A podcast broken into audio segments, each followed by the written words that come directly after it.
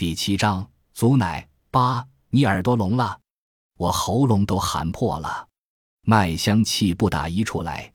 宋慧惴惴的解释：“我昨晚没睡好，打了个小盹。”麦香更来气了：“你的眼睛咋回事？打盹还把眼睛打红了？”宋慧越发不安，声音摇来晃去：“我刚揉了。”麦香可没那么好糊弄，而宋慧撒谎的本事又差，他的神色早就背叛了他。麦香已经是捉拿归案的沉稳，说吧，你到底在干什么？宋慧说：“我真的在犯困。”麦香俯下身，把我从头到脚查看一遍。你没摸足奶？宋慧说没。麦香问：没靠近？宋慧再次否认。麦香冷笑：足奶手上的印儿是哪来的？猫抓的吗？宋慧手上的劲儿再大，也不至于将我的手攥出印痕。我暗道：宋慧呀，你可别上当。可宋慧经不住诈，招了，只摸了一下。就一下，三、四下，蚂蚁在窜。麦香声音突然提高好几度：“你个不长记性的货，谁让你摸的？祖奶的手也是你摸的，我怎么安顿你的？记性让狼掏了。”宋慧没吭声，似乎被麦香的连珠炮炸晕了。麦香过分了，就算宋慧有错，也不该劈头盖脸的呵斥。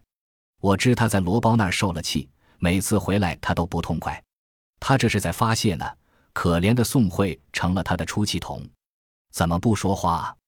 哑了，老半天，宋慧终于想出应对的话：“祖奶不会怪我的。”麦香叫：“祖奶有我侍候，能不能摸的我说了算。”宋慧说：“开始没摸，后来也不知咋回事，手不由人了。你要还不解气？”剁了我好了，麦香冷笑：“你以为我不敢？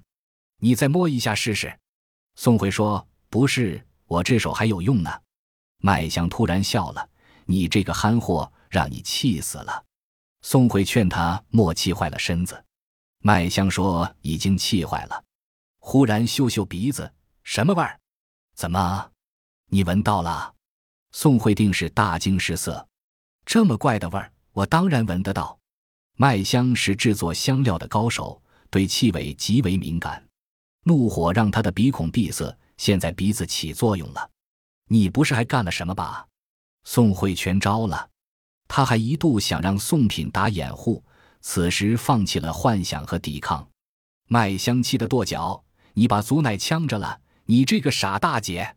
哎呀，我的妈呀！你闯了大祸！”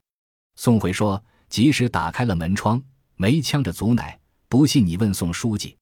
啊！麦香的声音走样了。宋品知道了，怎么回事？宋慧原原本本讲了。你这个傻子呀！麦香带出哭腔，你可把我害惨了。宋慧结结巴巴的，我不是故意的。麦香叫，你还想故意呀？滚，滚得远远的。